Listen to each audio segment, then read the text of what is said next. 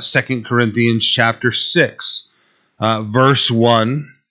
Paul uh, previously talking about how, you know, we're in these uh, tents, our bodies, and, uh, you know, we are like the first tent that Moses received the orders from God to build uh, the tabernacle or the temple, what would become the temple, and uh, how the Holy Spirit resides in us in chapter 5, and uh, we will someday stand before the Lord and receive our new body. And uh, in that, the reward that we're going to receive from the Lord uh, for the work and ministry that we've done uh, for uh, His cause. And in verse 1, he says, We then, as workers together with Him, also plead with you not to receive the grace of God in vain. Now, there's a couple of ways to look uh, at receiving God's grace in vain. And he gives us a little more explanation. But, um, you know, if you receive God's grace and then throw God's grace away, um, what a tragedy that would be to uh, embrace uh, the teachings of the scripture in Jesus Christ and the belief system of Christianity in our faith and then to reject it. You could also uh, receive it in vain by taking on taking it on in an empty way. You know, there are many people who uh, embrace Christianity as their chosen religion. Uh, you know, rather than living by it, it's they're they're not Muslim, they're not Buddhists, uh, they're not Krishnas, they're Christians. Uh, but when you look at uh, what is it doing in their life, how is it affecting them, how is it uh, you know performing any change or or walk or relationship with God. It's not. It, you know, it's something they've taken upon themselves in an empty way. And I suppose there are, you know, several different ways you could describe those two things. But in the end, you know, for all that we're doing, Paul is saying, for everything that uh, we've invested in the church at Corinth, particularly, uh, it would be a shame to you know go through all of that effort and have it be an empty thing in the end. So, you know, we're pleading with you not to receive the grace of God in vain. In verse 2, he says, For he says, In an acceptable time I have heard you, and in, in the day of salvation I have helped you. Behold, now is the acceptable time. Behold, now is the day of salvation. You know, the, quoting the Old Testament and speaking from the prophets, he's reminding uh, these people who've studied this scripture that God has said to them, you know, there's a coming day of salvation. And Paul puts the punchline on it of, hey, it's been fulfilled. Now's the hour. I think that, you know, one of the, the best ways of knowing and understanding that particular verse is a lot of people uh, treat the Word of God and the gospel message that way. You preach to them, you share to them, and uh, you'll remember like uh, you know the Roman leaders that Paul was standing bef- you know before and you know Felix and uh, the others are, are saying you know we we'd like to hear you more on this uh, at a more convenient time. And people will say to you and I as we share the gospel with them you know that's uh, really interesting stuff. I'd, I'd like to hear more about this. You know we should get together sometime have a coffee. I'd love to you know, and really what they're saying is there any way I could escape this conversation? Could I just cut my own arm off and get out of this trap? You know, they don't want it. And, you know, Paul is saying today's the day of salvation. Uh, stop going for the soft sell. Oh, well, you don't want to be a hellfire, you know, brimstone preacher and act like, you know, you got to accept Christ today because you could, you know, die on the way home from church. And if you don't accept him, then you'll be in hell. Well, that's the truth of the matter, isn't it? None of us knows. Uh, why are you putting it off? If this sounds like a reasonable thing, if if the presentation of the gospel touches your heart and sounds like maybe you should look into it more, eternity's at stake. Does, doesn't it make sense that you would stop in your tracks and investigate what's being said? Uh, you know, come to the conclusion on these matters, make the choice, reject it or accept it. You know, if you're going to accept it, then you have the assurance of salvation. And then you can learn and grow and discover whatever you need. You still got questions? Of course you do, right? I mean, I'm 30 plus years into this program and studying God's Word and teaching God's Word, and I've still got some things that I would like to have answered. We're going to continuously be growing. Why, why put it off? What's your issue? Why are you waiting? Uh, makes sense that we would not only you know embrace it that way and live it that way, but present it that way. Uh, Billy Graham was the one that said, you know, well, why are you concerned about scaring people with the gospel? I'm paraphrasing, but you know that that whole thing of I don't want to drive people away. And and Billy Graham's uh, summary was: Are you concerned that somehow you're going to cause them to end up in hell number two? They're already going to hell, and so you're going to pour the pressure on. You're going to put the heavy sales pitch to it, and what drive them? They're already headed to hell. what are you worried about? You know, I mean, if you lose them in the moment because of the pressure you put on, maybe the pressure you put on might actually win them over, to cause them to surrender their life to Christ. You know, Penn and Teller are uh, a magician team, and uh, I don't even know if those are their real names. I don't think so. Maybe, but anyway, Penn is an avowed atheist. And uh, he has said on more than one occasion that uh, he respects Christians that preach adamantly and insist wholeheartedly about the necessity to become a Christian. And he has a great disdain for those who take the soft sell, easy handed approach because he's saying if you truly believe there is a hell and that you're trying to rescue people from it, you should have an absolute all fired approach to delivering that message to everyone that you can. You know, having a, a weak message uh, doesn't actually lend to credibility regarding what you're trying to get across. You know, there, there's a necessity. Today's the day of salvation you know, whoever you are, you know, listening to this message here in this room or, you know, years from now on, on Facebook, you have the opportunity, based upon what we're reading here, to surrender your life to Jesus, Jesus Christ. Wake up. You know, hear what the Lord is saying to you.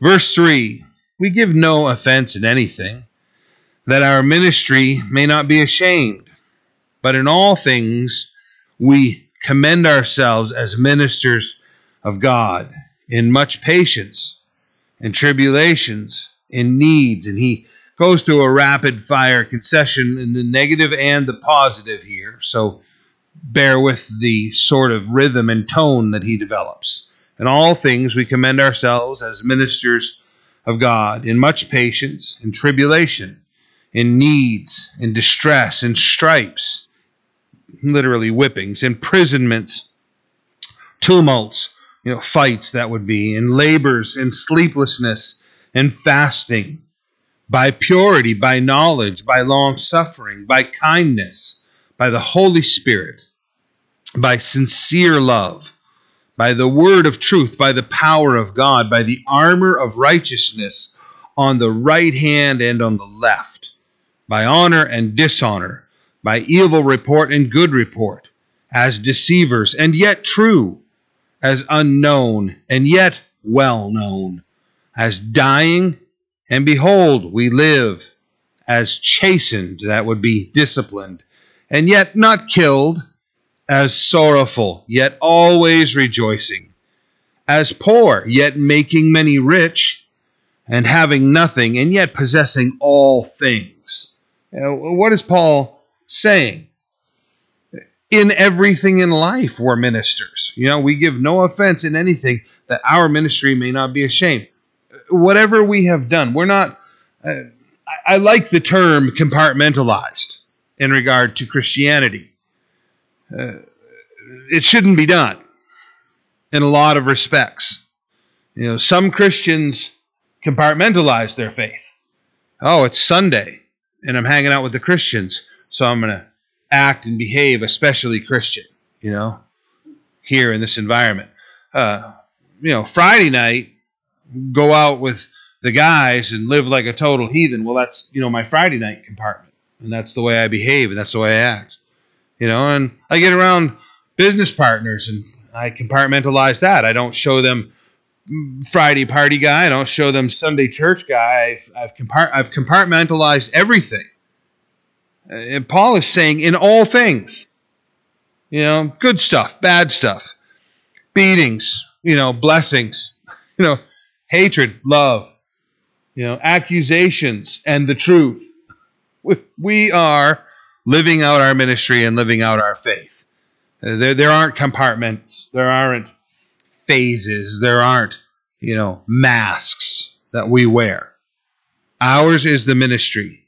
Ours is the truth. You know, one of the ways you'll know if you're doing that is if you annoy the stuffing out of people. You know, unbelievers. I uh, I had a boss years ago.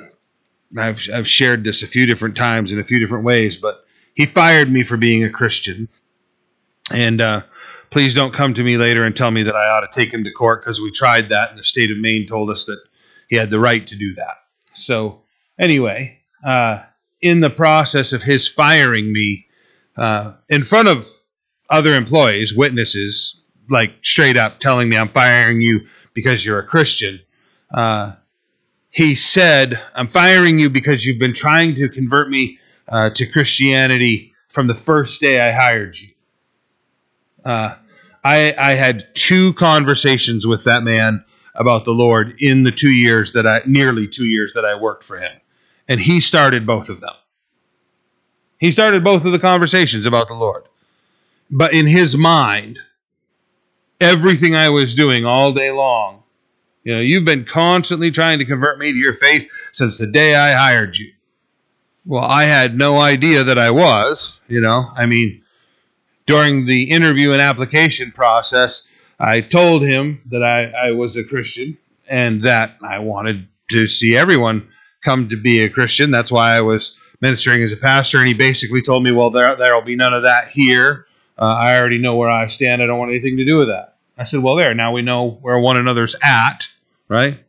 And then, like I said, we had the two conversations, and then the day that he fired me, you know, because I was making a public presentation of my faith. Done. Fires me on the spot. In his mind, whole time I'm working for him, I'm, I'm trying to convert him to Christianity which I was, you know. But we hadn't talked about it. Why? Because I'm living my faith out in front of him all day long. You know? I'm cutting metal and welding for him, but my Bible is right there and it's open because every spare minute that I get, I'm reading from that. You know, my notepads are right next to it. You know, I've got my Christian cassette tapes on and I'm listening to sermons all day Christianity is just pouring out of my environment where I am. And every time he's in proximity, you're darn right. You're going to be experiencing it. As much as it is possible, that's what you're going to be experiencing. Had I ever looked him in the face and said, Now, Jerry, I need to have, you know, no, you know, other than to tell him in the beginning that I'm a Christian and that's what I'm all about. He couldn't take it. We need to be people that are constantly of the mindset of ministry. You know, don't don't have that mindset. Oh, wouldn't the world love that? If when we went to work we just left our Christianity, even if we brought it to work, as long as we left it in the car. Know, wouldn't the world love that? To never be convicted. That, that's a big part of what we're calling the cancel culture right now, isn't it? You you can't you can't show or present or teach any opposing view. You do, and they'll you know unfriend you from Facebook, and you you cancel you and have nothing to do with you, and get you fired, and riot in your streets, and you know burn your city hall to the ground if you've got a different view than them. Our enemy wants us to shut our mouths. Paul's saying we don't do that. Everywhere we go, this is who we are. Verse 11, exclamation point, right? Oh, Corinthians, we have spoken openly to you. Our heart is wide open. You are not restricted by us, but you are restricted by your own affections. Now, in return for the same, I speak as to children. You also be open. What do we hear behind this? Oh, that Paul guy, he's got a hidden agenda. Yeah, he says he's preaching the gospel, but he's really about this other thing. And if we read between the lines, right, the accusation is Paul's in the ministry for the money. Right? Because he has to he has to clarify, did you guys ever pay me a paycheck? Right? He clarifies, look, Peter Peter is supported by churches that he ministers to, but apparently by your opinion, Corinth, uh, only Paul can't have a paycheck. You know, only Barnabas, who ministers with Paul, he can't have a pay. You know, James and John and Peter, all those and their wives. Uh, you know, the the church and the ministry supports them, but not us. And then Paul clarifies, hey, just for clarity's sake, you'll remember I never received anything from you guys. In fact, it was other churches that supported me so that I could come and minister to you guys.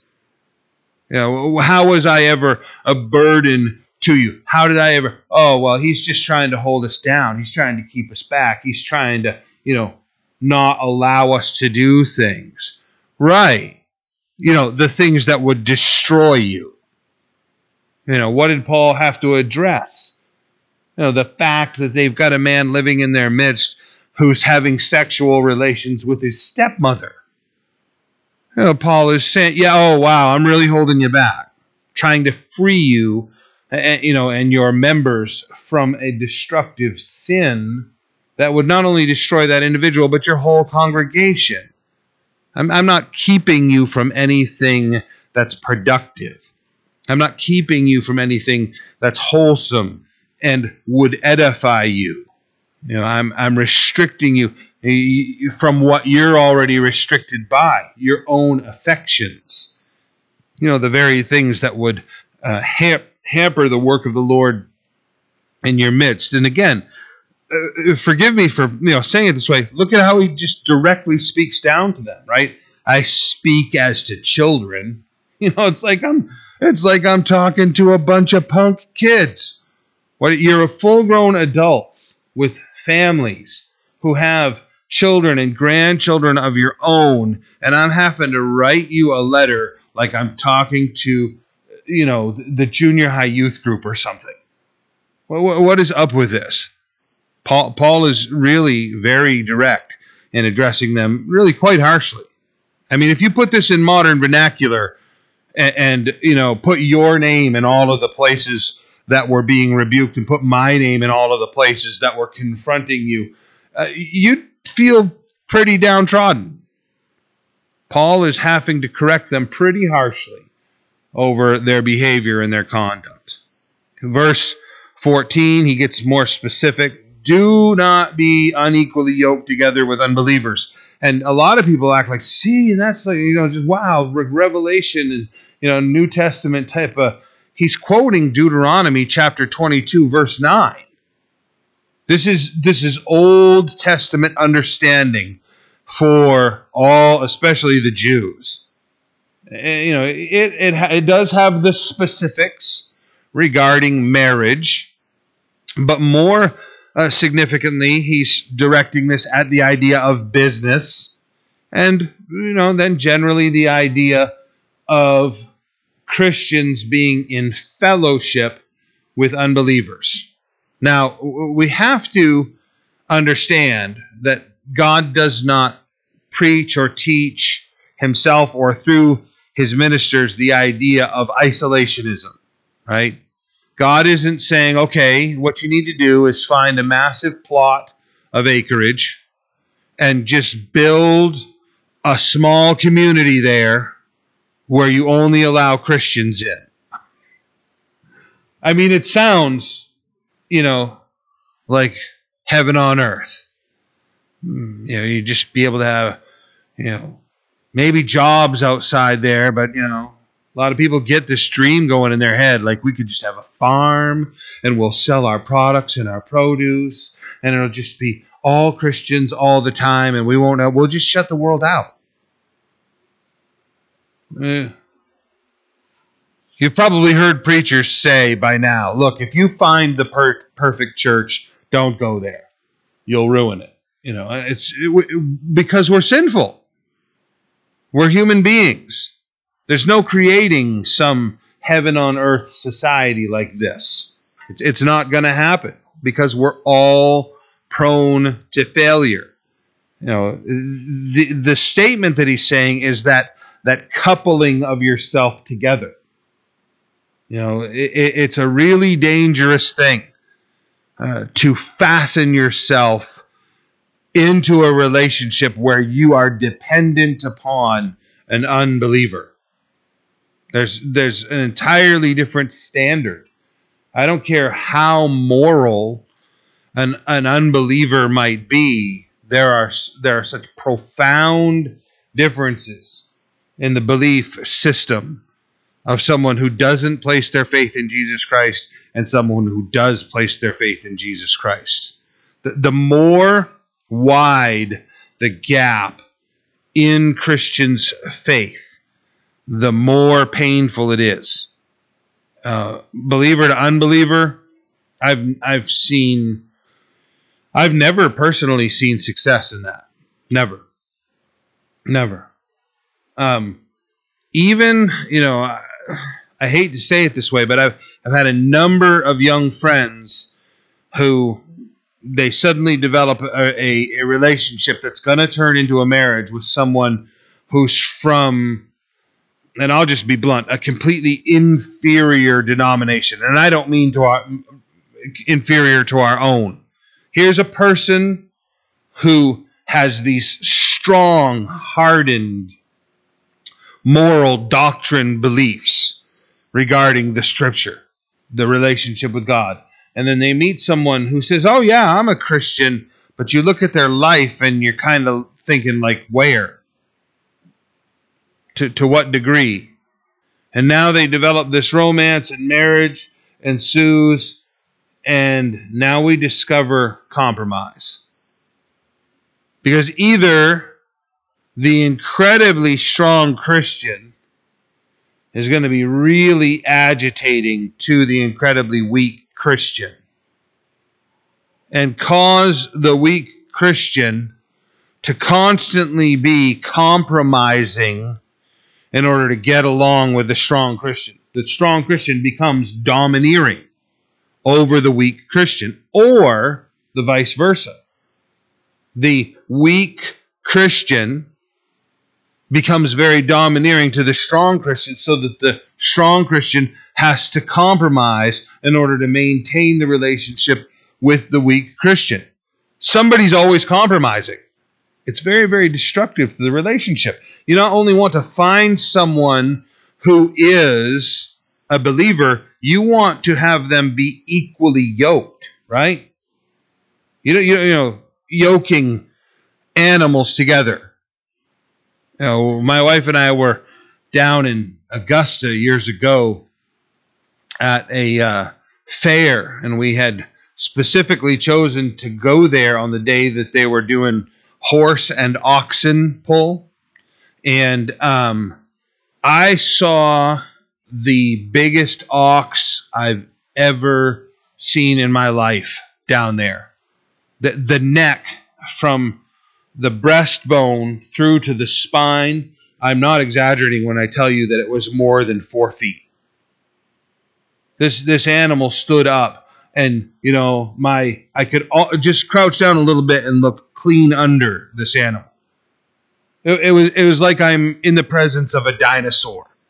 I, I, it was astonishing, absolutely. I have no idea what the breed was. Right? I mean this this thing clearly had the power to you know drop a horn and flip over the uh, you know whole entire trailer that it had been brought on, the truck. I mean, this thing gets out of control. There's no stopping the freight train, right? You know, hooves like this. You're just like, what, what are we looking at here? Well, there were other oxen there that, you know, maybe you've seen, you know, that are, you know, horse like in size, just way beefier. You're not going to take the behemoth Herculean dinosauric giant and hook it up with the measly little normal ox you saw, you know, on the farm down the road. This is a world class animal. He's unequally yoked here. Yeah, they're both oxen. Well, you know, I mean, it's all you put these things in the ox, the other one's going to be just like hanging off the side of this giant animal. And and this this is more what Paul is saying. It isn't even, you know, we want to talk animals like this. Uh, this isn't like don't put a donkey and an ox in the same yoke. Like almost anybody would be like, well, of course not. You know, don't don't even put your goat and a donkey in the same yoke. Well, of course not. You know what I'm saying? If you're gonna put a donkey and a donkey in the same yoke, make sure they're similar in size. Make sure that they're somewhat equally yoked. They're able to work together. Paul's giving a big mandate here about human relation. Uh, you you want to work with somebody? Hear me out on this. If you think I'm just going too far in regard to this illustration. You really got to understand all of what's saying. You know, you're going to go to work in ministry with somebody. You need to find somebody that you're going to partner with who's equal in intensity, who's who's equal in spiritual strength. You're going to, you know, go to work in a marriage with somebody, literally man and woman getting married. There's going to be a spiritual equality to a degree there that helps complement. You know, Steve and I were just talking today about husbands and wives and how, yes, husbands need to be the leaders in the homes and in the relationship. The Lord but I really stress the issue of my wife teaches and lends to me a tremendous amount. I'm not independent of Laura Cass. That, that that woman has an equal intensity and an equal spirituality to where I'm at. That's why the Lord has us together. You know, you're going to start a ministry, as I said. You're going to start a business. You're going to start an endeavor. You want to look the person over that you're locking your life into and really understand am I equally yoked with this person? Can I see myself 5, 10, 15, the rest of my life being able to keep pace with this person or this person being able to keep pace with me? Or am I just going to frustrate the stuffing out of them? Or are they going to frustrate the stuffing out of me? Needs to have an equality. So then he gets into some more specific things. The general statement of do not be unequally yoked together with unbelievers. Because now he goes for the direct contrast. For what fellowship has righteousness with lawlessness? You know, today that's a little confusing because our world's so corrupt. But I mean the literal concept of righteousness. Not not just like law enforcement. I'm talking like Jesus Christ himself as he's going to get to with the devil. Uh, they're never going to be like, so how'd you like to go into business? Maybe we could, you know, start a, you know, car dealership together. And I'm uh, just grasping for an illustration, but uh, true righteousness bound together with wickedness, lawlessness, they can't go together. You know, it's going to destroy itself in the process. What communion has light with darkness? Now, look, I, this is an easier one and and you you know probably have a clear understanding, but I like to grab at the illustration of uh, light always repels darkness. We we get certain impressions like more powerful light will really just drive the darkness. No, no, I don't care how incredibly dark the location is, how deep the cavern is. If you've got one little match that just will never go out, an eternal match, you light it once, you, will be able to walk around and illuminate every crack and crevice and the whole thing. Light will always expel darkness. You know? You say, well, it didn't expel it from the whole room. Yeah, no, it literally could. You could just walk around and put that light in every little pocket of that. It doesn't from here reach all the way over there, but but everywhere it goes, darkness flees away from it. Right? Light expels it. There, there is no fellowship with these two things. You know, light always repels darkness. They do not work uh, together. What accord has Christ with Belial? There it is. The devil is literally, literally what's being said. Jesus doesn't have any agreement with the devil. Yeah, I, I always hate Hollywood making up movies about war between evil and good and spiritual conflicts because they always make the devil look so big. You know, oh, just the house was so possessed. You know, Christ's ministers couldn't hardly stay in that place. Look, if there was a spirit filled Christian in there, no devil's hanging out. I don't care how weak a Christian they are. They don't have to be especially bold. You walk in there, you got the Holy Spirit on board, you've already won. Why? Because Christ is present. Christ expels the worst of wickedness. It has no permission to stay in the presence of Christ. What part has a believer with an unbeliever? Now he comes down to the very point, right? He's throwing the illustrations out there. He's putting up the understanding to come to what fellowship, what part has a believer with an unbeliever? And man, hasn't the world lost touch with that? Hasn't Christianity lost touch with that? The partnerships, Oh, it goes every direction on every level, like I've described. You know, you know, Christian marrying unchristian, Christians going into business with non-believers.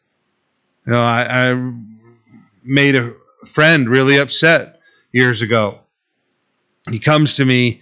Uh, he and I had been talking about a business opportunity that he had had that was way ahead of everybody else's curve. And I gave him a whole bunch of, once he started talking and I recognized his genius, it sparked a number of things from my experience in life. And I just said, look, look at these opportunities maybe you've never thought of. You need to go after these things. And I stayed on him and he did it.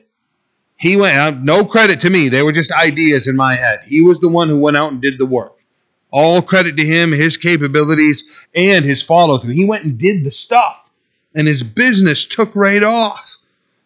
And so I'm looking at a guy who for years has been struggling and working and doing all kinds of crazy stuff to get by and take care of his family. Hard working, really industrious guy, really smart guy. And, and I just watched God rip the doors open and give him this wonderful opportunity. And I was like in the way in the background, like rejoicing, like, this is the coolest thing. My friend just like landed in the most amazing opportunities. And then we kind of like drift apart in conversation. And so then we come around and I'm trying to talk about the business. This is quite a bit a time later. I'm trying to like how you know things going and just I saw you you know running with that idea and that's just so neat and cool and it comes down to he wanted to expand the business, so he went to an unbeliever and got that man to invest in his idea. Huge, huge investment. And he thought I was really like mad at him, and I'm saying, no, no, I'm not mad at you at all. I'm brokenhearted for you. Because I was watching my friend experience the success that the Lord was providing, and you just coupled all of that success with an unbeliever, and I'm scared to death that what's going to happen is it's going to completely undermine what you're doing. Because you don't have the same master. You're not in this for the same purpose. It's such a dangerous thing to do. to take what the Lord has given you and the resources the Lord has provided and then put it together with someone who has no fellowship with Christ.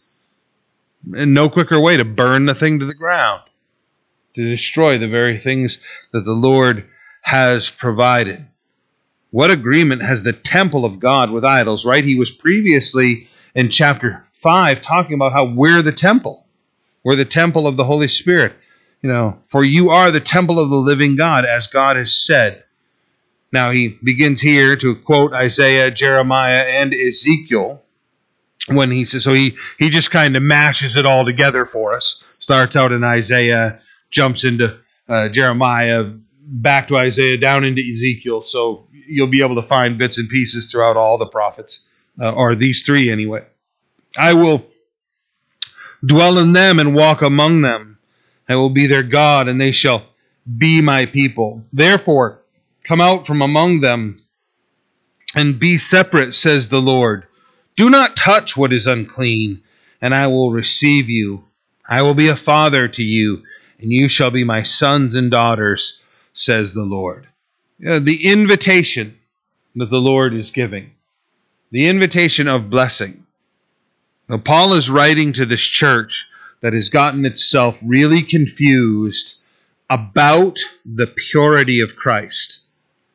And they've wrapped themselves up in all kinds of things that pertain to the world. And look, you guys, the number of ways that I could give us examples and illustrations that the church has done that today, it's endless.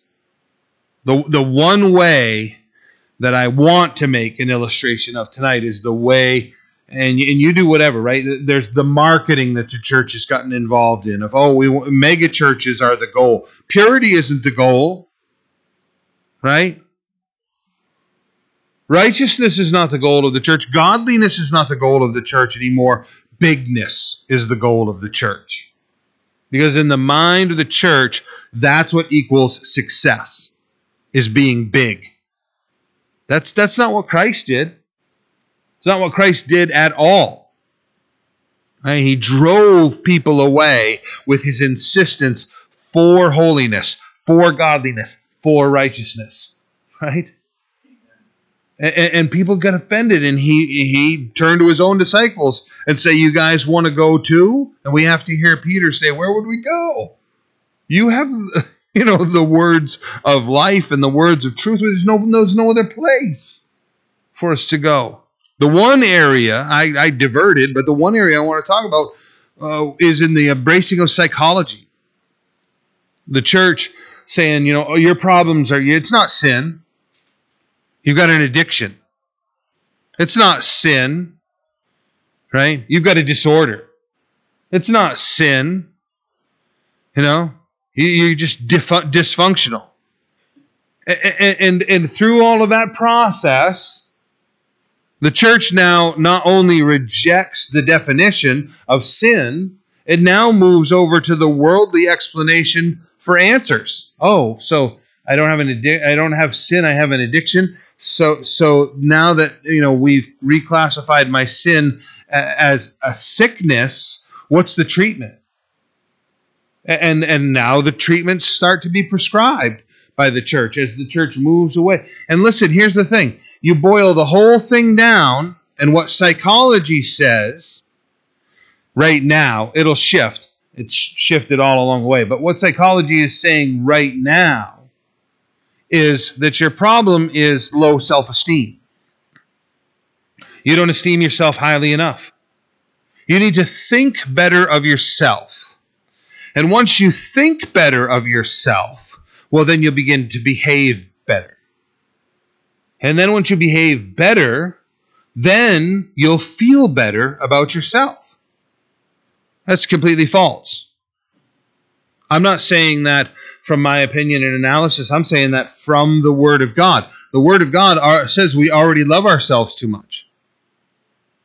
You know, well, you got to love your neighbor as you love yourself and, and you don't love yourself enough.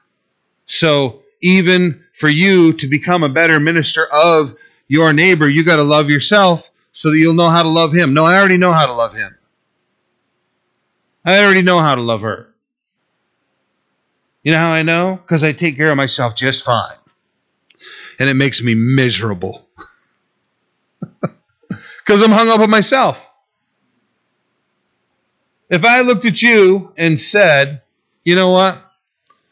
That person needs me to pay all their bills this month. Would you not feel better? Right? What if I did pay all your bills that month out of a true Christian sense of love, and then I watched as Christ took care of me? Oh, hey. If I loved you as Christ loved the church, right? He emptied himself of himself, came and served us as a servant. He emptied his bank account on your behalf, emptied it. No, he did, poured his life out for our sake. That's what Christ did. We already love ourselves. The issue is we love ourselves too much. We need to give to others. You, want to you want to be more happy, you want to be more content. Find two or three people that you can do things for as anonymously as possible. No one knows.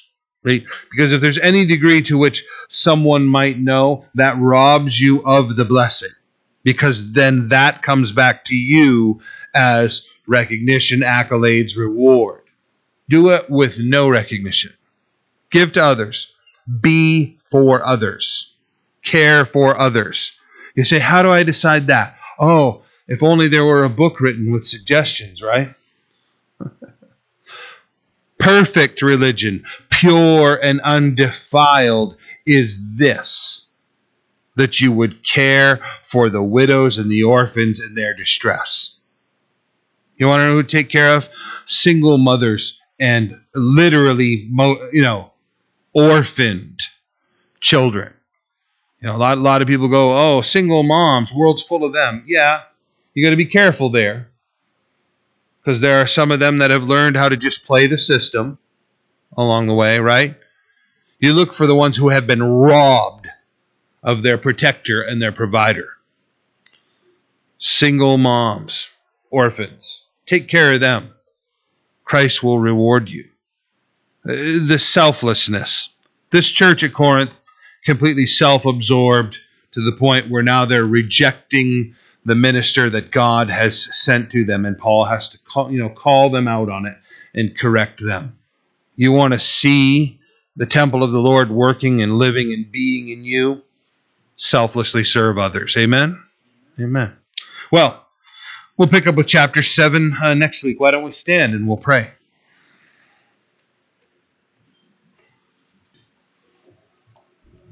Father, we thank you for your love and your grace and your work in our lives. And we ask that you would continue to minister to us throughout the week. Help us to follow you, Lord. We are blessed to be your children, blessed to be your sons and daughters. Help us to have an open heart to what it is you're saying and doing in us and through us. We submit ourselves to you and ask that your kingdom would come and your will would be done in us, through us, and by us. In Jesus' name, amen.